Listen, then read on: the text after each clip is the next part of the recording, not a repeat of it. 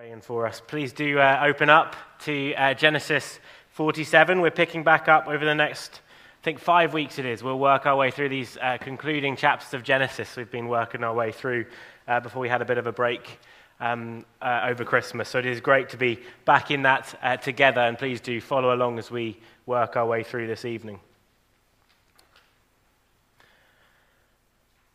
But, Daddy, promised that you would play with us.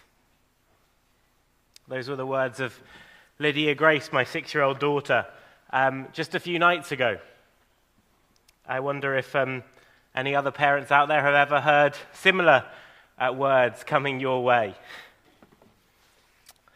And sometimes, um, in this particular case, Lydia Grace was right, I think. Earlier in the day, I'm sure at some point I had promised to play with her. But the way things had just worked out, the time had flown by, the evening was gone, and it was now time to go to bed. We hadn't had time to play. I'm also sure, by the way, that sometimes she isn't right.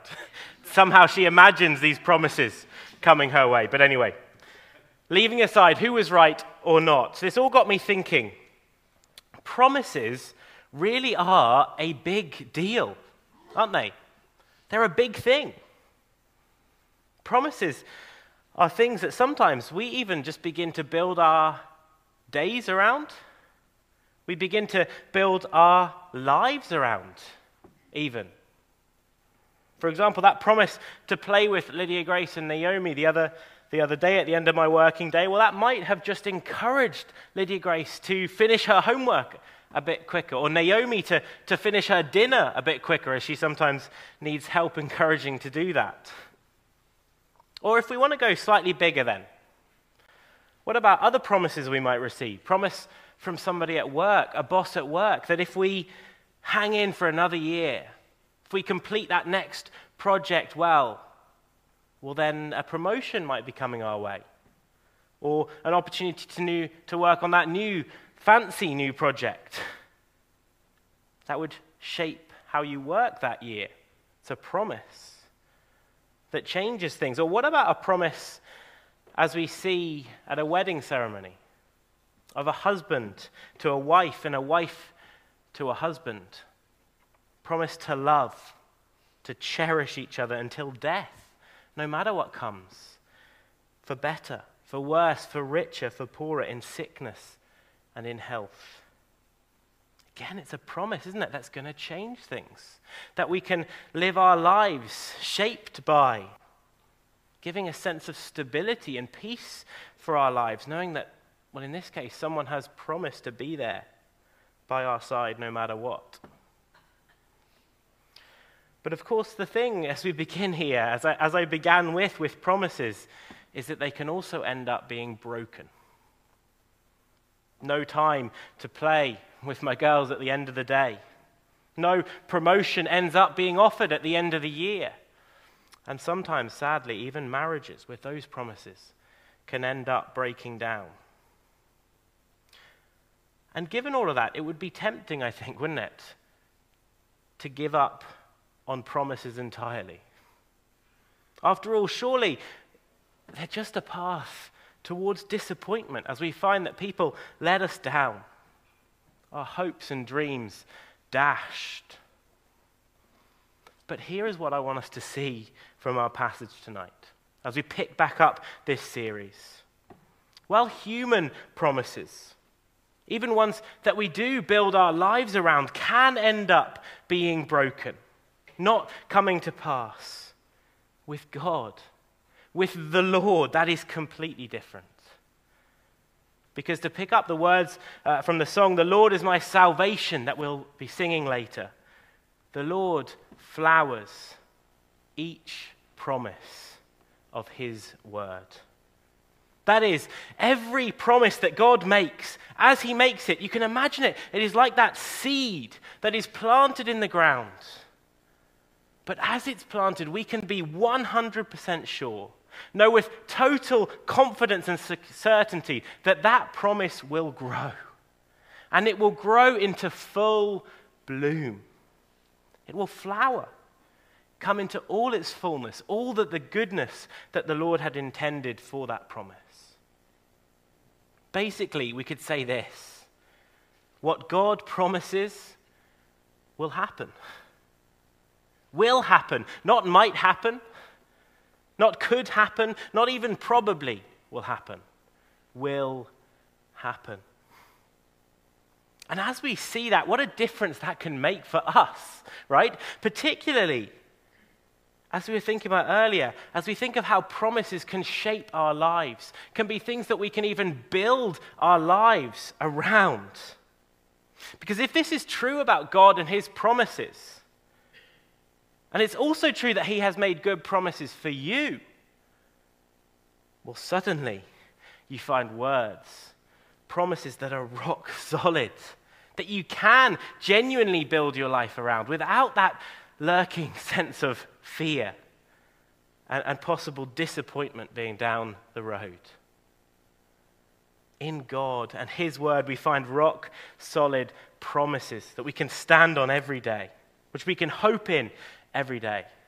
Isn't that what we need, even as we go on into a new year filled with its uncertainty, its instability? The Lord's Word stands and holds fast.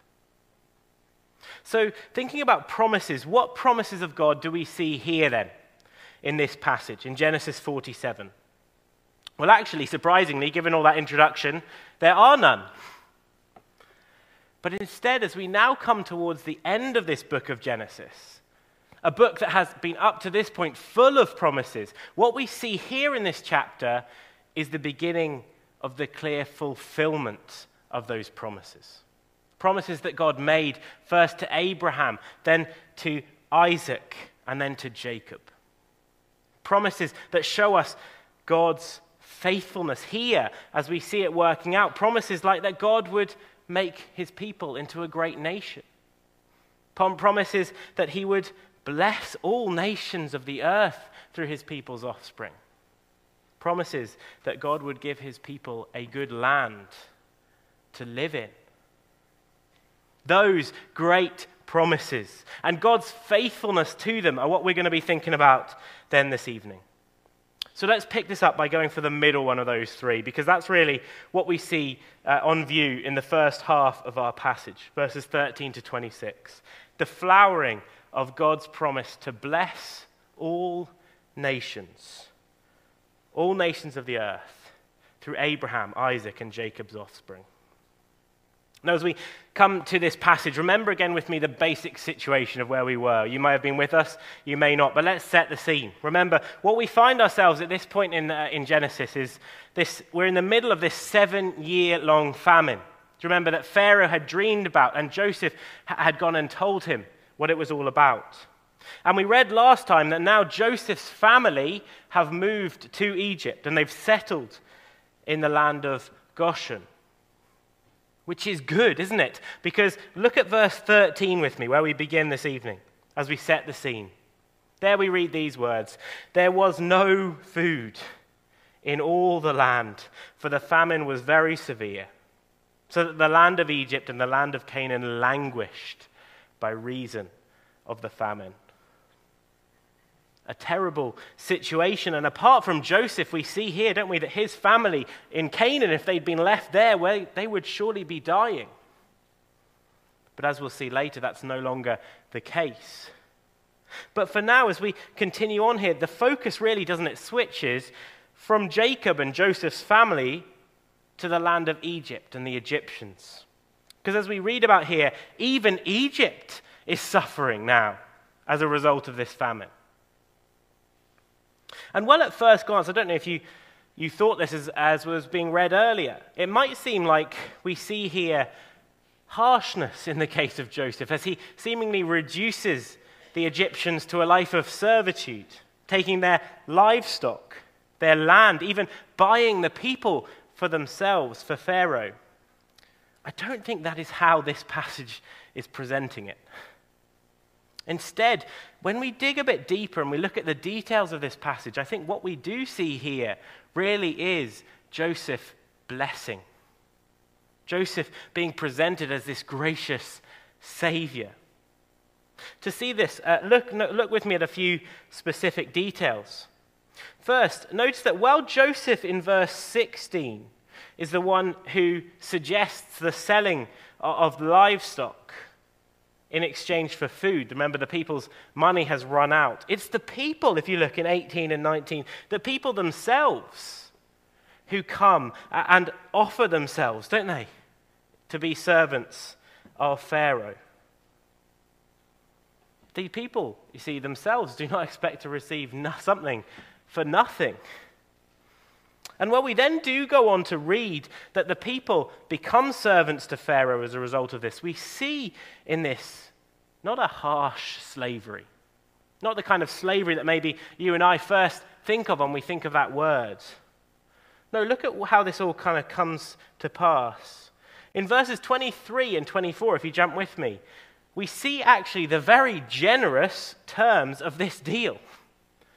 This deal to sell themselves and their land to Pharaoh in exchange for food. Verse 23, what do we see there? Well, we see first that Joseph actually, as part of this deal, offers the, to the people to have the seed that they will need the next year to sow in their land. Maybe what we're seeing here is that this is coming to the end of this famine. And second, verse 24, if you look with me, the taxation rate, as it were, well, it will only be 20%. One fifth given to Pharaoh, and four fifths, we read there, kept for their own. Now, in the grand scheme of things, I don't know uh, if there are any tax experts out there, but I think 20% is actually not too bad. I'm looking at Derek here, I'm, I'm not sure. We can talk afterwards. But 20% doesn't, doesn't seem too unreasonable and actually was really good compared to what we read about in other cl- local areas at the time. We read there that farmers could have to pay half or two thirds of their produce in exchange for the land. And just remember in the background of this, given the desperate situation of these people, given that they themselves had come to Joseph, if Joseph had wanted to, he could have almost certainly pushed this percentage as high as he wanted, couldn't he? Supply and demand and all that. This was if he was trying to, you know, audition on Alan Sugar's The Apprentice, he would not be getting through. He would be the next person to get the figure, the finger.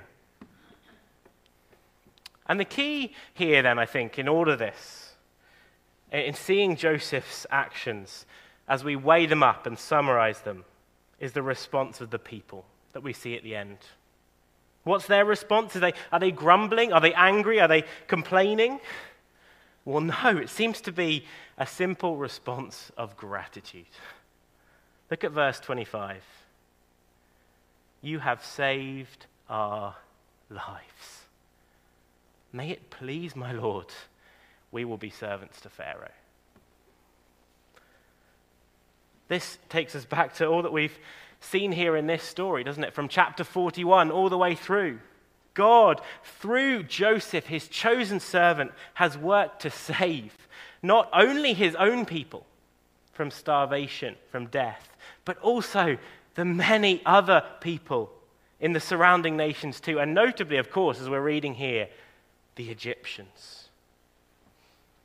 What we see here surely has to be, doesn't it? The flowering of God's promise to bless all nations through his people's offspring.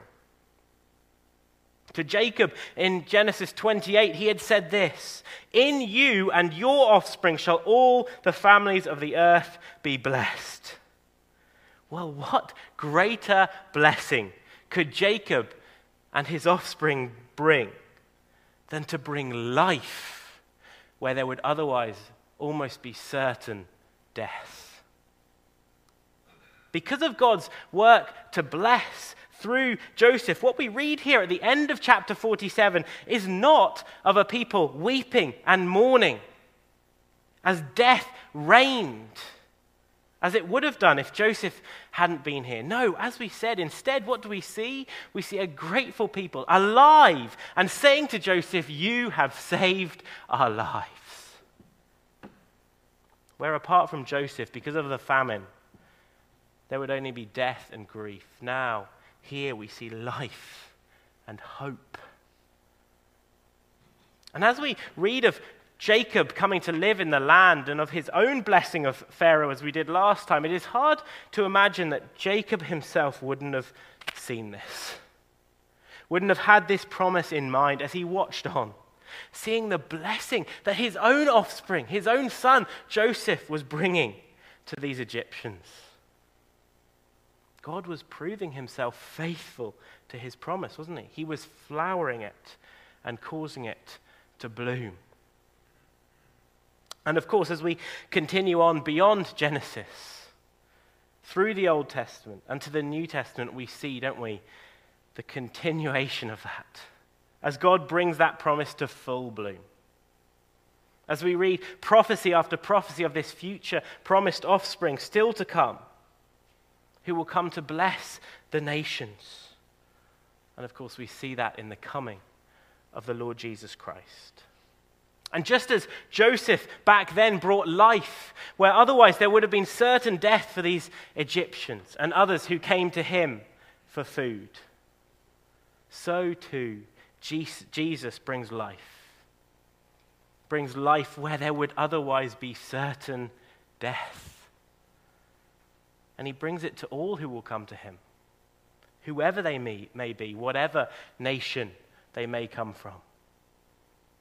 And the life, of course, that Jesus came to offer to those around him 2,000 years ago and to all who would come to him after, well, it is so much greater than the life of, that Joseph offered, wasn't it?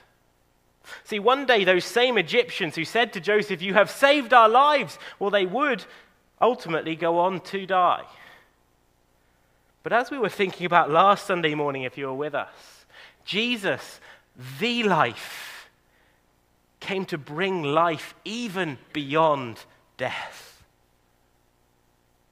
Paul, writing to Timothy, says this and picking up on the language of saving and salvation. He says this The saying is trustworthy and deserving of full acceptance that Christ Jesus came into the world to save sinners, of whom I'm the foremost. We all are sinners, just like Paul was. And yet Jesus came to save us from eternal judgment for that sin. Judgment that we rightly deserve. He took that sin upon himself on the cross, meaning that no longer do we need to fear death. Because what lies beyond it is not judgment, but eternal life. For those of us who are Christians this evening, we too, like the Egyptians to Joseph, can call out, can't we? And say with so much thankfulness, You have saved us. You have saved our lives. And as God's promise made makes clear, that offer of blessing, of life is to all nations. People right across our world are right now, aren't they? As we gather, people right across our world are also gathering. And they too, wherever they may be, can be saying right along with us, Thank you, Jesus. You have saved our lives. And of course, that is what is continuing to be held out. To go out, isn't that offer of salvation, of life in Jesus' name? To all here this evening, to all in Belfast, and right to the ends of the earth. As foreshadowed here in the person and work of Joseph, God has flowered the promise of his word, hasn't he? To bless all nations through the promised offspring, through Jesus. This evening, let's just come again with thankfulness in our heart. Thankfulness and praise that that is true for us we're going to sing these words, but they reflect so much. Who is like the Lord our God? Strong to save, faithful in love. My debt is paid, the victory won, the Lord is my salvation. God's promise has come to pass. And we can rest and rejoice in that this evening and allow it to be the firm foundation on which we build our lives. But as we said at the beginning, that promise is not the only one. that we see on view here in this passage. Because as we look on now to 27 and 28, those verses, we also see another one. As we see now the flowering of God's promise to make his people into a great nation. As we see this, read with me verse 27 again. Says, Thus Israel settled in the land of Egypt, in the land of Goshen, and they gained possessions in it and were fruitful and multiplied greatly. This is the first time we see here in, in Genesis that the name Israel is used specifically as the name for Jacob, uh, sorry, for the people, instead of just as the name for Jacob, because the people uh, in general are on view here. And in verse 27, we see more clearly than anywhere else up to this point the flipping of Genesis from being this book full of promises to now being this book where we begin to see the fulfillment of those promises. See, maybe you recognize as we read it again from verse 27 some of the language there. Did any of it ring a bell? Probably right the way back through to Genesis 1, right? God making mankind and saying to them, Be fruitful and multiply. And then we see that commanded again. But not only in Genesis do we see it commanded, we also see it for God's people promised. Listen again with me to some of these promises that are given. Abraham receives this promise in Genesis 17 that God will make him exceedingly fruitful. Isaac received this promise in Genesis 26 that God would multiply his offspring as the stars of heaven. And Jacob received this promise in Genesis 35. God said to him, Be fruitful and multiply. A nation and a company of nations shall come from you. And now, seen here so clearly in the choice of language, we see the flowering of these promises, don't we? No longer commanded, no longer promised, but now in actuality we see it working out. We read here that God's people were fruitful and multiplied greatly.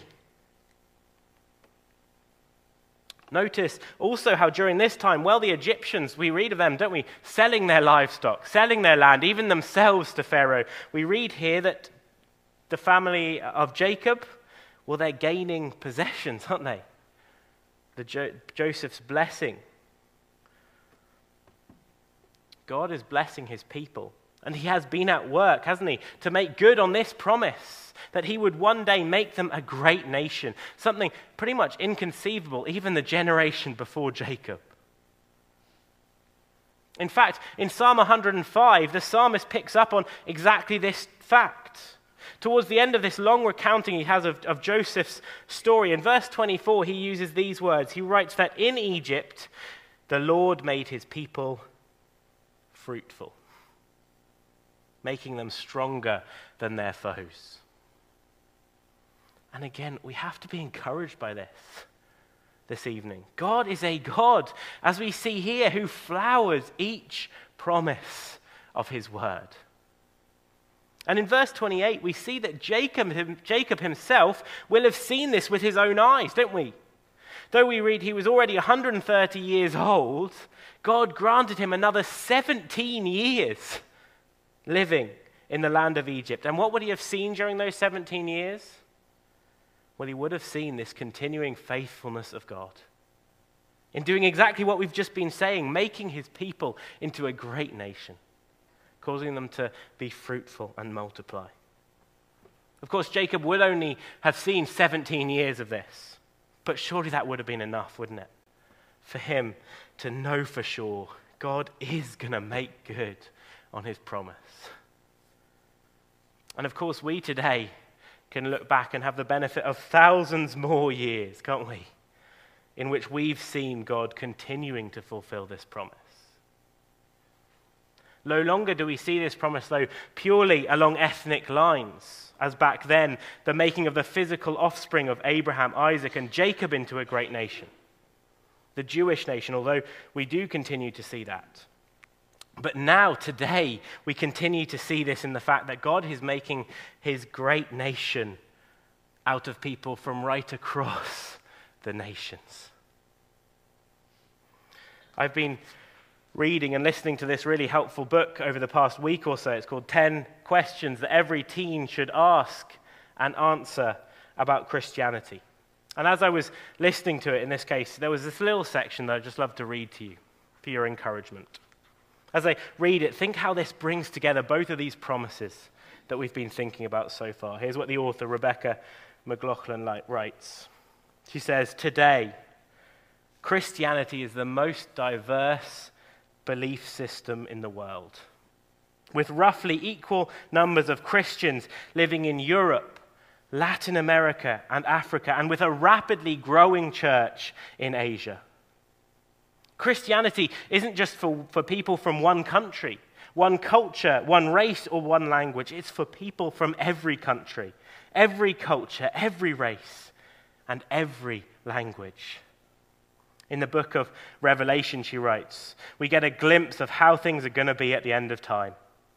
When a great multitude that no one could number, from every nation, from all tribes and peoples and languages, will worship Jesus together. Just as we see it flowering here in Genesis 47, God has continued to flower this promise in the millennia since, hasn't he? Because never has it been more true than today that God's people are being fruitful and multiplying. There has never been a time before when there have been more Christians alive on earth, more people a part of God's great nation that He is building, a part of His kingdom. And of course, when we think about that and when we think of those who have gone before or who will come after us as well, it is no wonder, is it, that we read those words uh, that Rebecca McLaughlin pointed us to in Revelation 7 of a great multitude that no one could number. God's words to Abraham to number the stars if you're able to number them, so shall your offspring be. Well, that's a promise that we see continuing to flower today, continuing to come into full bloom until one day, thinking of Revelation 7, we will see it in all its beauty, in all its glory, as we stand amongst those other countless worshippers around the throne of the Lord. And of course, as we've been saying all along, seeing God's faithfulness in fulfilling his promise here in Genesis 47 and how he's continued to fulfill it ever since, well, that should give us great confidence in God's word, shouldn't it? Reminding us that his word and his promises really are these rock solid foundations on which we can build our lives. This promise itself gives us that. It gives us a promise that we can stand on, knowing that we are part of this great nation today. And it gives us a promise that we can also, as we look into the new year ahead, look to go out with. To go out with. Because until the Lord returns, we can know with confidence that He will continue to cause His people to multiply and be fruitful. How will He do that? Well, primarily, as we were thinking about this morning, through people like us, as his witnesses, as we go out talking to others of the faithfulness of God and pointing people to the Lord Jesus Christ, the one who has saved us, calling them too to put their trust in him, their hope in him, so that they too can become a part of this growing nation as we look at the year ahead, I wonder how we, how God will use us to be a part of that. But for now, let's move on to this final promise. Final promise that we see on view here in these final verses from 29 to 31. The flowering of God's promise to bring his people into the land of promise, the promised land. Here at the end of this passage, we see that the attention really is fully on the person of Jacob. And what we see here, surely, I think, is Jacob reflecting on God's faithfulness to him up to this point. Notably, of course, in seeing the flowering of those two promises that we've just been thinking about. But here, in these final verses, I think we see him looking ahead. He looks ahead, doesn't he? Knowing that even before he traveled to Egypt, God had personally made him a promise that one day he would bring him back up out of Egypt again. And knowing God had made that promise, God had made that promise more generally that his people would also go back to the land of Canaan. What we see here is Joseph looking to that. And he asks Joseph, doesn't he? Sorry, Jacob looking to that. He asks Joseph to promise, doesn't he? He says, Do not bury me in Egypt, but take me back to be buried in the land of the fathers, with his fathers in the promised land in Canaan. And as I say, uh, uh, what we see here, I think, although he's looking back, isn't he, to his fathers, what we see here is him looking forward. Because as he makes this request of Joseph, it shows that he absolutely is confident that God will come through on this promise too. To take him back to this land personally, but also to bring his people back into this land. As Jacob now faced death, this for him, it seems, was only another opportunity to stand on and have his life shaped by God's promises. And as Jacob dies, looking ahead to God's promise to one day bring his people into the inheritance of the promised land of Canaan, he stands in the line of his father, of Isaac, and his, his father in turn too, Abraham. Each of them looking forward, looking ahead to this promise of the land. And we see in this, I think, Jacob's faith.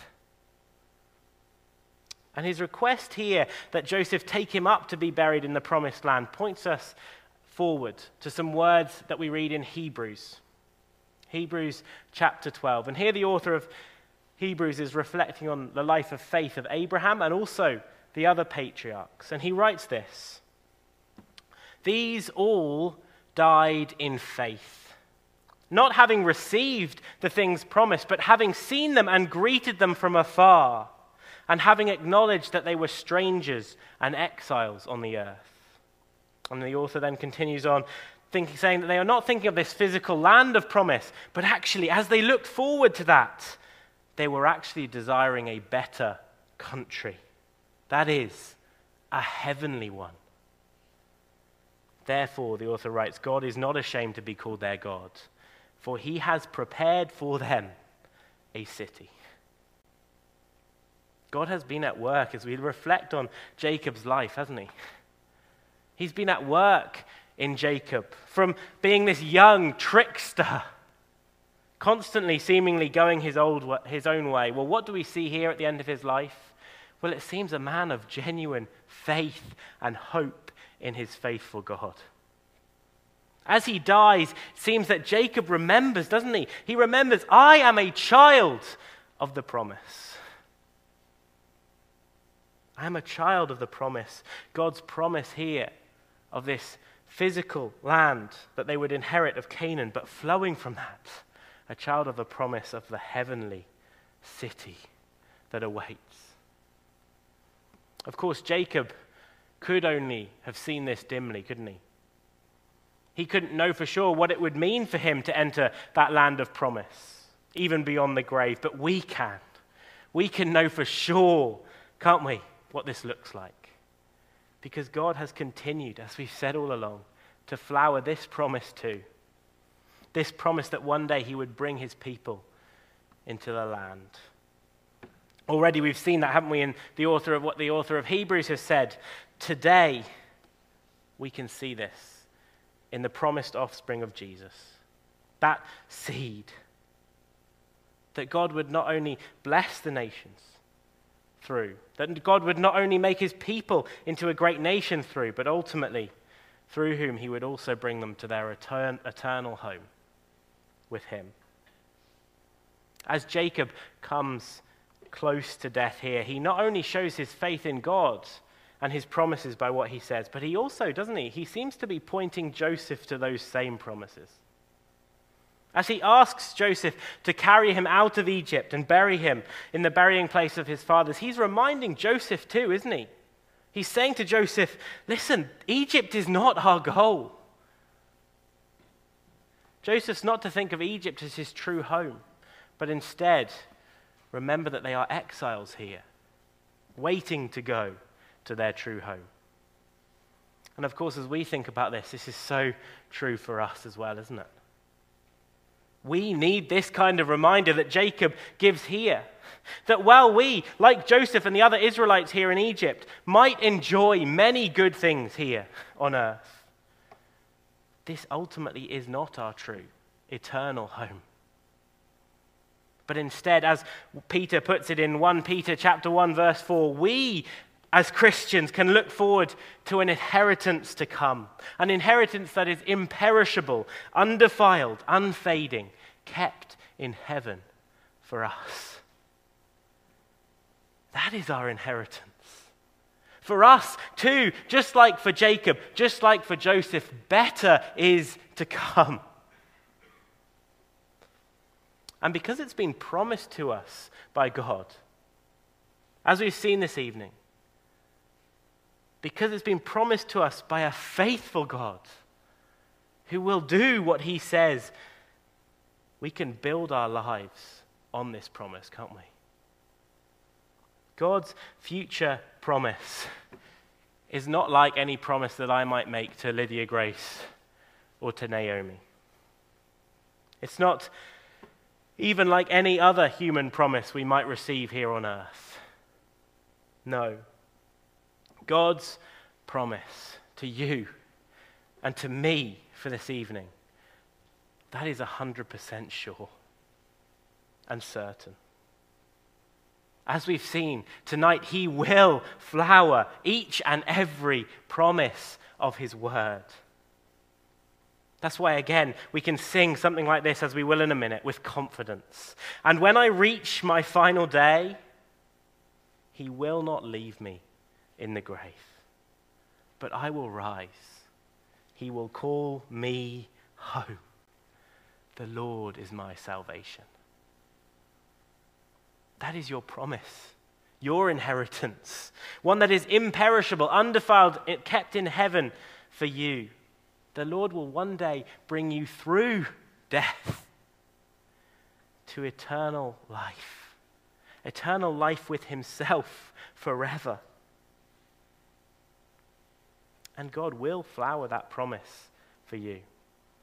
For you personally, you can hold on to that promise because He flowers every promise that He makes. This week, let's let that promise be our resting place. Let's let that promise be our solid ground on which we start every single day. Your faithful God is flowering his promises for you. He has already blessed you through the promised offspring, Jesus Christ. And you are now a part of his great nation, and he will one day lead you home. And as we then reflect on all of this and head on to this week and this year, let's let also this be an encouragement for us to go on this year, letting the whole of God's word be that resting place and that solid ground on which we stand. Because if we've seen what, uh, if what we've seen tonight is true, God flowering every promise of His word, you can know that as you read other truths and other promises in the Bible, well, God will bring those about too.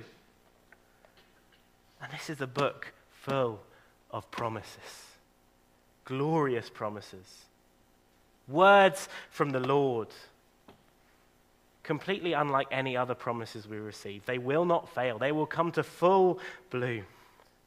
Praise be to our God. As we look for a solid ground to stand on this year, well, let's start here. Looking to our God, looking to His words. And as we look to do that, as we turn to His word every single day, as we rest and rejoice in His good promises, what other better response could we have than the final response we see here in this passage? Just look with me at the final words that we read in verse 31 of this person, Jacob. We read there of Israel, and what do we read of him doing? Bowing himself upon the head of his bed. Here is a man who has learned, who has been taught, who has witnessed personally for himself over the course of his long life that his God is good and his God is faithful. And that he has learned that his God here, pictured for us, is worthy of all of his worship, all his praise. What do we see? Him bowing down at the end of his life, worshipping his God. We, just like Jacob, do not deserve it. We prove ourselves unfaithful time and time again, and yet our God consistently proves himself faithful. He flowers his promises, and he will continue to. And as we see that then, this week, let's go into it with the same posture of Israel, of Jacob. This posture of bowing ourselves down in humble praise and worship of our faithful God. And then let's pray.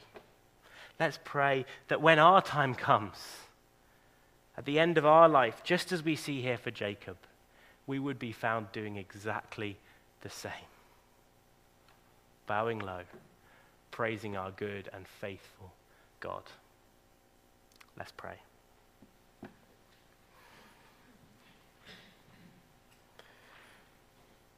Heavenly Father, we do just come in so much thankfulness this evening. We say, Thank you for saving us, Lord. You have saved our lives. And Lord, we thank you so much for your promises. Lord, we thank you that they are promises that we can stand on. They are rock solid promises for us to go on into this year hoping in, trusting in, Lord, because ultimately they are your promises. And you are a God who always fulfills your promises. You flower each promise of your word. Lord, cause us this year to look to your word, to find that solid ground on which we stand. And Lord, cause us this year to be people who bow low in humble worship of you so thankful for your goodness and your faithfulness to us. Lord, we look to you. We praise you. We worship you because you are a good and faithful God who is worthy of all our worship. In Jesus' name we pray. Amen. Amen. Well, we are going to close by singing this song that I've referenced a few times there, and obviously it picks up this language. He flowers each promise of his word. And as we sing the final verse, we also read those words, sing those words. And when I reach my final day, he will not leave me in the grave, but I will rise. He will call me home. What great promises we can rejoice in. Let's do that together as we uh, sing now.